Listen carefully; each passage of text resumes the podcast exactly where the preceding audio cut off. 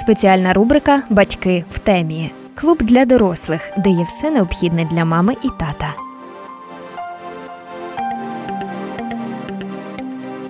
Вітаємо усіх, хто слухає соціальний подкаст Діяти в студії ведуча Софія Крушельницька. Моєї колеги Анни Сабари сьогодні з нами не буде, проте тема все ж таки надзвичайно важлива, що ми вирішили, ми не можемо більше чекати, мусимо про неї обов'язково поговорити. Минулі подкасти ми з вами обговорювали е, якраз оці от е, початкові теми, так, підготовки до е, батьківства, відповідального батьківства, а саме підготовки до вагітності із експертом-гінекологом та також із е, психологом і урологом. Сьогодні в нас вже йде наступний такий е, своєрідний етап. Це коли ви приїжджаєте, повертаєтеся з пологового, після пологовий такий період додому і згадуєте все абсолютно, що ви чули там на курсах підготовки, якщо ви їх проходили все, що ви читали, все, що вам казала мама, бабуся і навіть сусідка, і розумієте, що е, все-таки потрібна експертна порада. Тому ми в нашому клубі для дорослих, де є все необхідне для тата і мами, сьогодні будемо говорити саме про таку тему, як післяпологовий період. І також виховання е, малюка. Тому ми е, бажаємо, щоб ви були відповідальними батьками. Для цього ми готуємо для вас наші подкасти. Я і ти соціальний подкаст Львівського радіо. Сьогодні у нас в гостях е, Анна Кушнір, педіатр та науковиця. Працює вона в медичному центрі Медіальт та реабілітаційному центрі Еліта. А також Анна, інструктор курсів першої допомоги та веде медичний блог в інстаграмі про здоров'я дітей. Тому е, також радимо вам готувати свої питання. Ми їх е, обов'язково передамо нашим експертам. І все ж таки сьогодні будете слухати все те, що цікавить, хвилює нас і звичайно, всіх батьків, яких ми опитали перед тим, як е, поспілкуватися із нашим експертом-лікарем. Вітаємо вас, Анно. Доброго дня, Софія. Дуже дякую, що запросили мене сьогодні. Дякуємо, що ви ділитеся е, своїми знаннями, також і своїм досвідом. Ну радіємо, що маємо можливість також ділитися цим із нашими слухачами. Тож нагадуємо, що наша тема звучить як е, післяпологовий період, і ми будемо говорити якраз про все, що хвилює. Будемо говорити про всі ті міфи, які е, чуємо, і сподіваюсь, навіть їх розвінчаємо. Таке перше питання. Е, напевно, яке найбільше хвилює і найшвидше зустрічається там молодій мамі, а пізніше і батькові. Так він стає також співучасником. Це є грудне вигодовування. Чи є взагалі можливість підготуватися до цього, і взагалі як воно правильно має відбуватися? Як навчитися, так і чи потрібно? Ну насправді я хотіла би почати з того, що е, до батьківства, до материнства дійсно варто готуватися. Тому найперше це шукати доказову інформацію про грудне вигодовування і про догляд за малюком, знайти лікаря, якому ти будеш довіряти. Це не завжди має бути порада знайомих чи друзів. Ви маєте самі скласти свої враження про людину. Вам має бути комфортно з нею. Це є абсолютно окей прийти раніше ще під час вагітності і познайомитися з педіатром. У мене дуже часто є така практика, і це е, абсолютно е, нормально, якщо вам людина підходить чи не підходить, якщо зі спеціалістом вам спокійно чи ні. От також ще під час е, підготовки до вагітності ви можете вже своєму майбутньому фахівцеві поставити питання. Про організацію грудного вигодовування, запитати якісь такі основні моменти. Бо, е, звичайно, пологи це така дуже велика подія в житті молодої сім'ї, і все вилітає з голови. І тому отакі якісь чіткі установочки, чіткі лайфхаки будуть дуже і дуже корисними. Також, е, хоч я педіатр і знаю, що не всі мої колеги поділяють цю мою думку, але е, попри те, я завжди схвалюю залучення консультантів з грудного вигодовування, тому що якщо вони надають доказові поради і е, то вони нам тільки є такими нашими помічниками, бо не завжди і в нас є фізично час на те, щоб допомогти з організацією грудного вигодовування. Але ці фахівці дійсно можуть надати дуже хороші рекомендації. Також е, Це є дуже і дуже важливий момент. Знайте, що кожна жінка може годувати свою дитину грудьми. Є абсолютні протипокази, але їх є дуже і дуже небагато.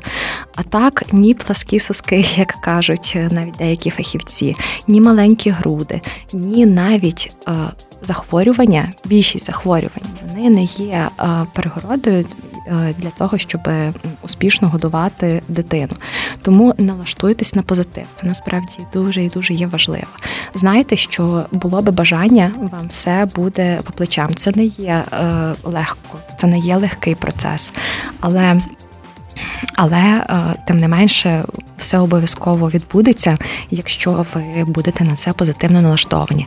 Ще про що я обов'язково хочу сказати: повноцінно харчуйтеся повноцінно пити, повноцінно харчуйтеся, тому що е, дієта годуючої мами це міф. Це дійсно міф, і не варто її притримуватися. Якщо ви вже побачите в майбутньому реакцію на якийсь нововведений продукт, тоді можете обговорити це з вашим лікарем. А так це має бути такий, знаєте, новий приємний досвід. Бо ви стали мамою, ви спілкуєтеся з вашою дитиною, проводите з нею час, і у вас мають бути створені як якомога комфортніші умови. Також закликаю. Молодих батьків і, взагалі, членів сім'ї, в якій в якій з'явилася дитина, допомагати мамі, тому що що тут сказати, фізично, емоційно це важко. Тому допомагайте, намагайтеся також створити хороші умови, бо це запорука успіху. Чи справді грудне вигодовування настільки важливе? Тобто часто чуємо про те, що можливо там догодовувати, так раніше було. Е, ну тобто, можливо, пропустити або ще щось. Чи взагалі варто там, чи можливо відмовитись? Не лише я, але і провідні е, асоціації світу, в першу чергу ВОЗ, рекомендують ексклюзивне грудне вигодовування перші 6 місяців життя дитини, а ідеально і до двох років життя дитини. Це не просто так, тому що склад молока матері він є унікальний для дитини. Він е, дозволяє е, отримати всі необхідні поживні речовини. Окрім того, я вже не говорю про імунні речовини які також е, допомагають е, мати захист від інфекцій, особливо це актуально в перший рік життя дитини. Е, тому я раджу усім жінкам все-таки намагатися налагодити грудне вигодовування. Але також хочу сказати, що це справа жінки, тому що це справа жінки, коли закінчувати грудне вигодовування, як його організовувати. Я також хочу надати цю підтримку, тому що, зрештою, жінка має вирішувати, як вона е, хоче це зробити. Для мене це основне насправді на що я звертаю увагу. Справді це так, і напевно це ще один такий доказ і десь причина того, що справді одне з най... одна з найважливіших речей це те, що потрібно десь підібрати, знайти свого спеціаліста, так тому що кожен з нас, е, як ви сказали, справді має обирати, е, але це потрібно робити десь під керівництвом того, кому ти довіряєш, і звичайно, щоб це був експерт, а не там е, подруга вашої мами або її тітка. Е, тому, е, коли ми говоримо вже про грудне вигодовування, ну, виникає таке е, питання логічне. І я знаю, до речі, маю зараз там багато. Подруг, які мають маленьких дітей, і це така собі суперечка між ними і їхніми батьками. Чи потрібно дитині додатково щепити воду там в перші місяці, скажімо, життя, так і коли, наприклад, починати, якщо не потрібно спочатку? До 6 місяців, е, якщо дитина знаходиться на грудному вигодовуванні, ми її не допоїмо. Чому? Тому що якщо подивитися склад грудного молока, це 88%, якщо я не помиляюся, це вода. Тому дитина вже отримує ту рідину, яка їй є необхідною. Потім, насправді, як е, кажуть останні наукові дані, а також не факт, що обов'язково потрібно буде допоювати. Треба буде дивитися за станом дитини. Треба буде слідкувати за її сечовипусканням, за тим, що вона їсть, за умовами навколишнього середовища. Але це вже я говорю про той момент, коли вводиться повноцінно прикорм. Тобто до е, того моменту не варто допоювати. Е, тоді, е, якщо ми вже зачепили там наступні такі питання, прикорм. Е, мені здається, що це така теж е, тема е, наповнена таємницями. Ми всі десь чули це слово, уявляємо, що це дитина вже починає щось їсти. Але як це зробити? Ну тобто, коли ти це твоя перша дитина, ти знову ж таки багато всього чуєш, знаєш, розум... ну, але розумієш, можливо, навіть десь які є поради до прикорму. Я знаю навіть, що є різні види прикорму. Е, тому хотіли б почути е, і десь е, розказати також нашим слухачам, які або готуються стати батьками, або думають, що до цього ще дуже далеко, але я думаю, що ця інформація буде корисна нам усім. Види прикорму і коли його варто починати. Дійсно, існують кілька видів прикорму, і знову ж таки, я завжди намагаюся не е, давати якусь авторитарну свою думку, а даю можливість батькам обрати, що саме їм близько. Є педіатричний прикорм, е, коли ми розпочинаємо класично дитині давати е, їжу з пюре. І потім переходимо до більш густих варіантів їжі. Є педагогічний прикорм, коли мама чи батько дає дитині свою ж їжу, дає тільки мікродози тої самої їжі, яку е, їдять вони самі. А є БЛВ прикорм або самоприкорм. Е, кажуть, що це самий модний прикорм. Насправді ідея дуже цікава, тому що ідея того, що дитина сама е, бере їжу. Звичайно, тоді, коли вона вже готова під е, протекцією дорослих, під керівництвом також і педіатра, чи є зараз і фахівці з БЛВ прикорму. От, тобто, кожен прикорм має свої особливості. Щодо термінів, дивіться. Є такі норми не раніше 4 місяців, але не пізніше 6 місяців. Деякі асоціації, е, як ВОЗ, Американська академія педіатрії, кажуть не раніше 6 місяців. Чесно, мені, але це чисто моя думка. Я не прошу до неї прислухатися. Е, мені ближча думка Європейської ради гастроентерологів, які говорять все-таки з 4 е, місяців, якщо є ознаки готовності до прикорму. Тому що всі дітки дуже різні. Ну і дійсно на практиці я бачу те, що немає такого, що в 6 місяців оп, і всі е, діти от готові е, до того рівно в 6 місяців до того, щоб вживати прямокорм. В когось це стається швидше. Найголовніше, на що я раджу батькам звертати увагу, це харчовий інтерес. Проявляється він тоді, коли Батьки, наприклад, е, їдять, і дитина може тягнутися до їжі, намагатися її покласти в ротик, намагати відкриває е, рот, коли мама, наприклад, підносить ложку чи вилку сама до рота. А також коли дитина тримає голову, коли вона сидить, коли ми бачимо всі ті фактори, то ми можемо вже задуматися про те і поговорити з нашим педіатром, а чи не готова наша дитина до ведення прикорму. З чого починати? Колись були такі норми, що фруктовий сік і так далі. Зараз е, є знову ж таки дані, що це все суто культуральні особливості і якісь такі е, особливості сім'ї. Сама сім'я знову ж таки має вибирати, з чого розпочинати. Я зараз говорю про педіатричний прикорм, бо в інших видах прикорму там дитина їсть те, що їдять члени сім'ї. От, якщо ми говоримо про педіатричний прикорм, це може бути будь-що, тому що в нас, наприклад, починають з овочевого пюре чи з каші, а десь в Латинській Америці з арахісової пасти взагалі. Починають, і дітки також прекрасно розвиваються, нічого і їм щасливі. не бракує. І щасливі, так що найголовніше. Ну, е, я також перед тим, е, як ставити ці питання, це не тому, що я все знаю насправді. Та я їх готувала. Це я вже звертаюсь до вас, слухачі. Не думайте, що це загальновідомі речі, і якщо ви їх десь ніколи не чули, що це ненормально, насправді це дуже нормально. Тому мене е, цікавить, коли. Е, ну, Зараз мені, наприклад, як звучить, подобається цей останній БЛВ прикорм, так якщо я правильно кажу. Але чи є в ньому якісь, е, наприклад, ризики? Тому що. Я я розумію, що це коли дитина сидить поруч з вами, вона звертає увагу, і їжа, яку їм я, ну е, насправді вона може бути там, е, хай буде корисна, там е, здорова, але чи є якісь вимоги і ризики саме цього прикорму чи якогось іншого? Так, е, вони дійсно є. Тобто, е, по-перше, є їжа, яка який би то не був прикорм, але вона не показана для діток е, раннього віку. Наприклад, до року ми не можемо давати дітям мед через ризик ботулізму. Далі кондитерські вироби, тому що дуже часто є ризик виникнення інфекцій в дітей, або просто це ці всі крема, це може бути занадто тяжка їжа для дитини. Також, якщо ми говоримо про БЛВ прикорм, хоч він дуже логічний, і інтуїтивний і зрозумілий, і дійсно є дані, що він формує правильну харчову поведінку в майбутньому, що дуже актуально зараз в наш час. Але тим не менше дійсно можуть бути ризики е, стороннього тіла в дихальних шляхах.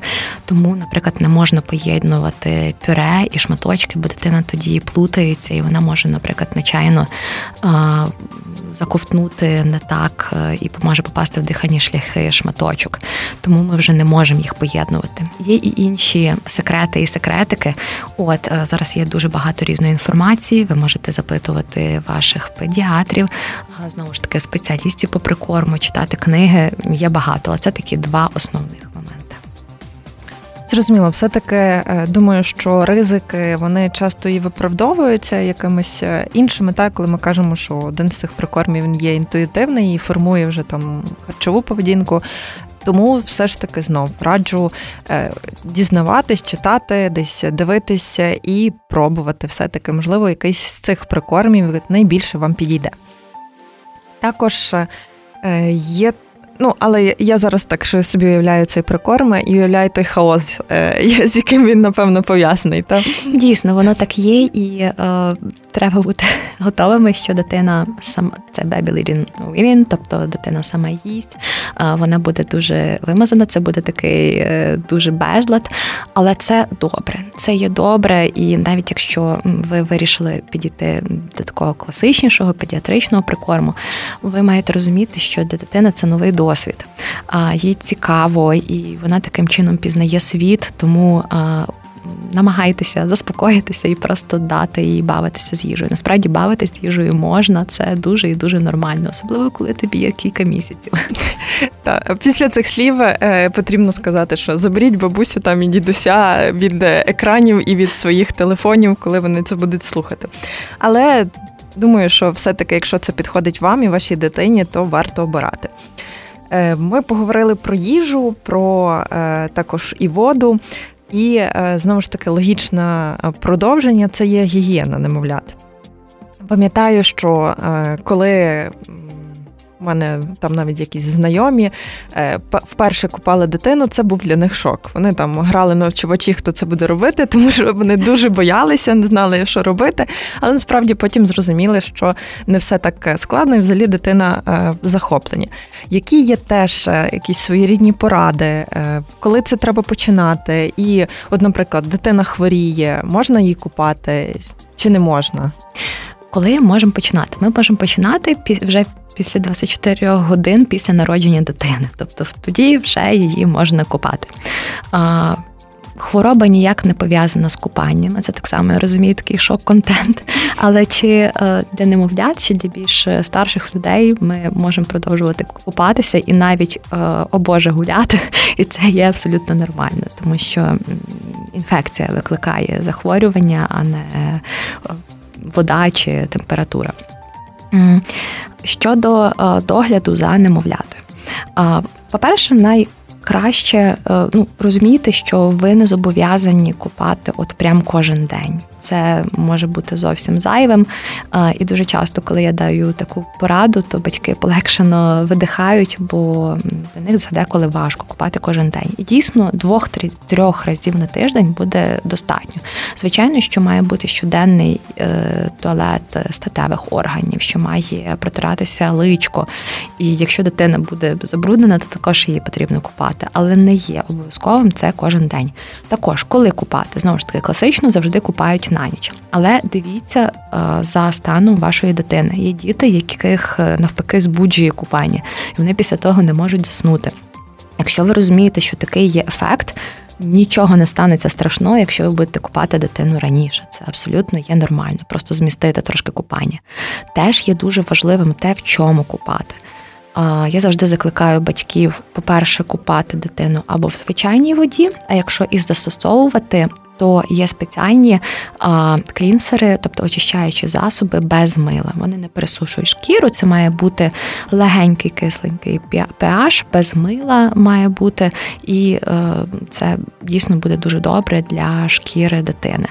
Також не варто застосовувати марганцовку, календулу, ромашку, тому що часто це пересушує шкіру або може. Е, викликати алергічну реакцію зі сторони шкіри. А щодо пупка, це так само зараз така супертема обробляти, не обробляти, чим обробляти. Насправді можете і не обробляти. Звичайно, це все варто обговорити з вашим педіатром, але найчастіше я даю рекомендацію взагалі не обробляти пупок, просто чекати, щоб він відпав, щоб дивитися за ранкою, щоб не було ніяких виділень. От ми живемо на щастя зазвичай в таких доволі гігієнічних умовах, і немає ризиків зовсім з тим пов'язаних. Але знову ж таки це е, узгоджено з вашим лікарем. Це ця інформація була шоком для мене. Та, але бачите, е, треба готуватися і до того, що попок може відпасти, і все, але все одно це, це все нормально. Добре. Е, тут е, насправді дуже багато всього, і треба розуміти, що все це здається новим, але все ж таки з часом ви до цього теж звикнете. Ми говорили про те, що дитина може якщо ми купаємо е, ввечері, та збудитись, і це може порушити сон. Е, сон це одне з таких, мені теж здається, питань, дуже е, тривожних, навіть пов'язаних з цією самою тривогою, тому що я чую. Безліч історій знаю, коли там батьки молоді бігають до дитини і дивляться, чи вона дихає. Чи справді е, воно все так відбувається, і е, чи є якісь пов'язані поради саме з тим, щоб влаштувати дитині Е, гармонійний сон, такий, як він їй потрібен. Дійсно, є поради і. Е, основні поради, е, які пов'язані з організацією дитячого сна, вони пов'язані з запобіганням синдрому раптової смерті. Це захворювання таке дуже фатальне, воно хоч і рідко зустрічається, мушу зразу сказати і заспокоїти наших батьків, але нам потрібно намагатися створити всі умови, щоб не допустити до нього. Бо, на жаль, Ніхто ще не знає, чому так стається, але так часом стається. Що для того потрібно зробити? По-перше, дитина має спати на спинці, не на пучку, не на животику, а саме на спинці. Варто пильно підібрати її ліжечко. Ліжечко має бути тверде, горизонтальне, без будь-яких подушок. Це важливо. Також не має бути ніяких зайвих елементів е, в колисочці, як е, іграшки, як якісь ковдри тяжкі, щоб це не заважало дитині дихати. Щодо сну сумісного, який тут момент? Це знову ж таки не я говорю, це є рекомендації різних міжнародних асоціацій. Що е, до е, року має бути сон в одній кімнаті, але все-таки в різних ліжечках. З чим це пов'язано? По-перше, це пов'язано з безпекою дитини, тому що це абсолютно нормально, що ви будете втомлені. Е, ви будете втомлені, і ваш чоловік буде втомлений, і ви просто можете нечайно притиснути дитину. І по-друге, е, батьки тоді набагато гірше висипаються, коли біля них е, лежить дитина. А все-таки здоровий сон це запорука здоров'я не лише для немовляти, але і для батьків.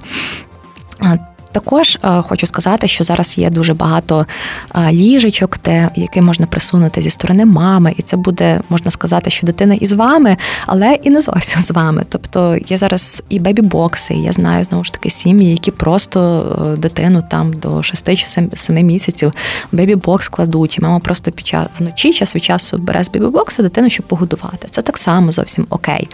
А також хочу сказати, що варто подбати про адекватну вологість і температуру температуру. Бо класично, коли дитина в нас дуже гаряче, намагаються нагріти, не варто того робити. Не варто вдягати дитині шапочки, 100-500 комбінезонів, от тому що перегрівання для дитини насправді є, може бути дуже небезпечним.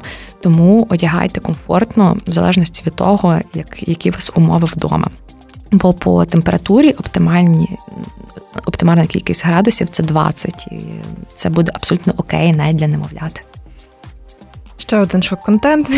Я тепер боюся, що ми е, безпечно повернулися додому після всього, що ми говоримо, робимо. Насправді я жартую, розвінчувати міфи потрібно, і цим займаємося ми в нашому подкасті е, діяти. Е, ми поговорили про сон спільний чи роздільний. А як щодо того, чи варто брати на руки, от коли дитина плаче, чи навпаки не брати на руки, бо це постійно ти привчиш її, вона більше не заспокоїться, або там вона звикне до цього. Я вам скажу так: я не бачила жодної 15-річної дитини, яка в мами сиділа постійно би на ручках. От це я веду до того, що це потрібно. Дитині потрібний фізичний контакт. Більше того, є дані, що фізичний контакт, обійми, поцілунки, пестити дитину. Це навіть стимулює її розвиток, її е, психічний розвиток, її емоційний розвиток. Тому, на мою думку, обмежувати цьому зовсім не потрібно. Ясно, що коли дитина стає старшою, можуть бути якісь такі е, елементи маніпуляції, але дуже часто це буває через те, що дитина просто хоче вашої уваги. Коли батьки більше з дитиною проводять часу, коли вони з нею ефективно проводять разом час, тобто бавляться, якось спілкуються, то зазвичай так само ті моменти всі згладжуються. Тому. Беріть на руки своїх дітей, обов'язково беріть. Ви будете потім приходити до мене на прийом і казати, що ой, він так виріс, він вже не хоче, він вже не хоче тих ласк. І це знову ж таки це нормально. Це і вам потрібно повірити. Значить, дітей на руки брати можна, а як тоді з дурником і бігунками? Е, тут в нас теж є два табори, е, де хтось е, купує і те, і те, і використовує, і інший табір навпаки, готовий це все знищити. Тому, взагалі, яка правда? Як з цим жити? Дивіться, з ходунками все очевидніше. Чому? Тому що зазвичай ходунки вони сконструйовані так, що це не відповідає нормотиповій біомеханіці руху дитини при ході.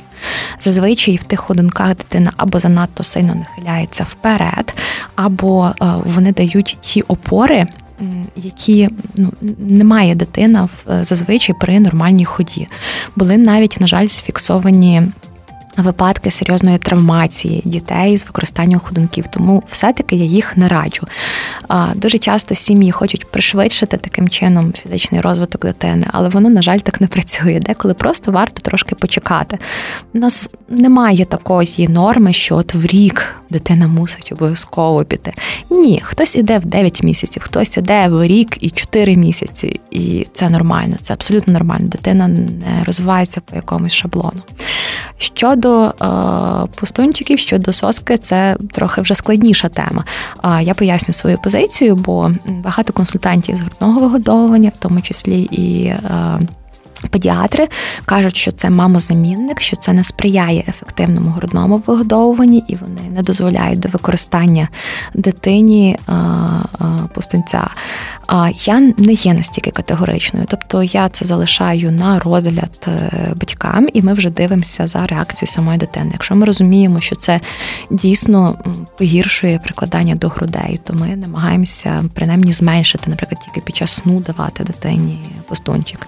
Якщо ж ми розуміємо, що проблеми ніякої немає, а дуже часто немає жодної проблеми. Тобто і грудне вигодовування є, і дитинний пустунчик є, е, то окей, можна застосовувати. Це такий елемент заспокоєння. Це в принципі навіть деколи непогано допомагає при е, кольках. Е, кишкових, так що я не можу сказати, що я такий противник. А Єдине, що я все-таки раджу батькам відлучати від е, пустунчика е, до двох років точно, е, тому що це може впливати на прикус дитини. А до того часу на розгляд батьків. Значить, можна обирати тоді власноруч і думати над цим. І ми якраз сказали про коліки. Теж знаю, що це така насправді трагедія та багатьох молодих батьків. Не знають вони, як е, реагувати на це, і взагалі як е, боротися чи там перечекати. Чи маєте якісь поради саме для в цій ситуації? Дуже часто, коли батьки запитують, на що робити, а як пережити. Тому що це теж це, важливо. Та, це, це не просто. І просто хочу сказати, що ви не одні такі, це не ваша вина, що з дитиною таке відбувається. На жаль, дуже часто звинувачують маму, перш за все, що вона щось не те з'їла, щось не те випила, не на когось того подивилася, і тому дитину болить животик. Насправді ніхто ще точно не може знову ж таки сказати, яка причина. Кишкових кольок. Найосновніша така є теорія, гіпотеза навіть, що це пов'язано з незрілістю розвитку травної системи. І є тільки такі загальні рекомендації, які вони можуть бути. По-перше, я розумію, що це звучить як знущання, але постарайтеся самі заспокоїтися, тому що дитина, як би там не було, вона дуже реагує відчуває вашу тривогу. Розумієте, що це закінчиться, кольки не, не будуть тривати вічно, кілька місяців і все, і вони вже вас зовсім не будуть турбувати. Наступне, пам'ятайте, що є такі заспокоюючі процедури. Ви можете погладити животик дитині, ви можете застосовувати не тугетіки, важливо тут дуже пеленання, тому що дитину заспокоює, просто коли її огортає, наприклад, тканина, якась м'яка. Знову ж пам'ятайте про ризики перегрівання тут. Деяких діток заспокоює прогулянка в колясці або в машині. От в мене є такі пацієнти, які кола намотують е, біля будинку. І деяких дітей це заспокоює. Також білий шум вам допомогу. Деяких діток заспокоює білий шум, включена пральна машинка, е, пилисос. Звичайно, хотілося б назвати вам якийсь чудодійний засіб. Їх є зараз багато на ринку, але. На жаль, вони не є достатньо дієві. Ну тобто е, в дослідженнях вони не показали свою дієвість і Знову ж таки, в своїй практиці я це бачу, бо деякі батьки пробують все попри рекомендації і кажуть, що воно не дуже робить е, якусь ситуацію. І це нормально. Просто треба цей момент перечекати. Є такі питання і є такі моменти, коли треба просто чекати. Е, і е, все ж таки наостанок, е, наприкінці нашої розмови, хоча питань, я знаю, у вас є ще дуже багато, як і в мене. Але, на жаль, наш, наша експертка теж людина, їй теж потрібно і своє життя жити. Тому будемо завершувати. Але все ж таки скажу, що напевно той рік, перший вам він буде складним, але про, про те, що ви потім постійно будете його згадувати і розуміти, що він був одним з таких найщасливіших. Тому варто ловити, напевно, кожен момент і розуміти, що багато речей просто минуть. А ми ще раз е, е, скажемо про те, що в нашій студії була Анна Кушнір, педіатр та науковиця. Працює в медичному центрі Медіаль та реабілітаційному центрі Еліта, а також Анна інструктор курсів першої допомоги та веде медичний блог в інстаграмі про здоров'я дітей. Тому на таких е, правах реклами е, вам раджу завітати якраз в інстаграм, і також там багато чого цікавого дізнаєтесь і зможете як поставити питання, так і отримати відповідь. А ми ще раз дякуємо, Анна, і е, даємо ще хвилинку на те, щоб ви сказали все, що я не встигла спитати. Дякую дуже, Софії, дякую, слухачі. Я також хочу вам побажати. Я не буду вам бажати навіть спокійного першого року, тому що Чесно, він таким не буде, але він буде щасливий. Ви будете згадувати ті маленькі досягнення ваші, як е, батьків і вашої дитини, і це будуть дійсно такі найщасливіші моменти вашого життя.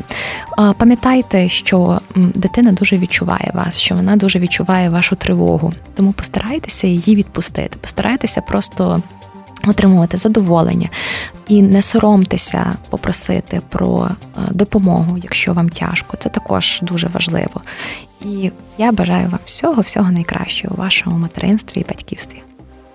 Дякуємо ще раз і нагадуємо, що ви слухали спецрубрику Батьки в темі клуб для дорослих, де є все необхідне для мами і тата.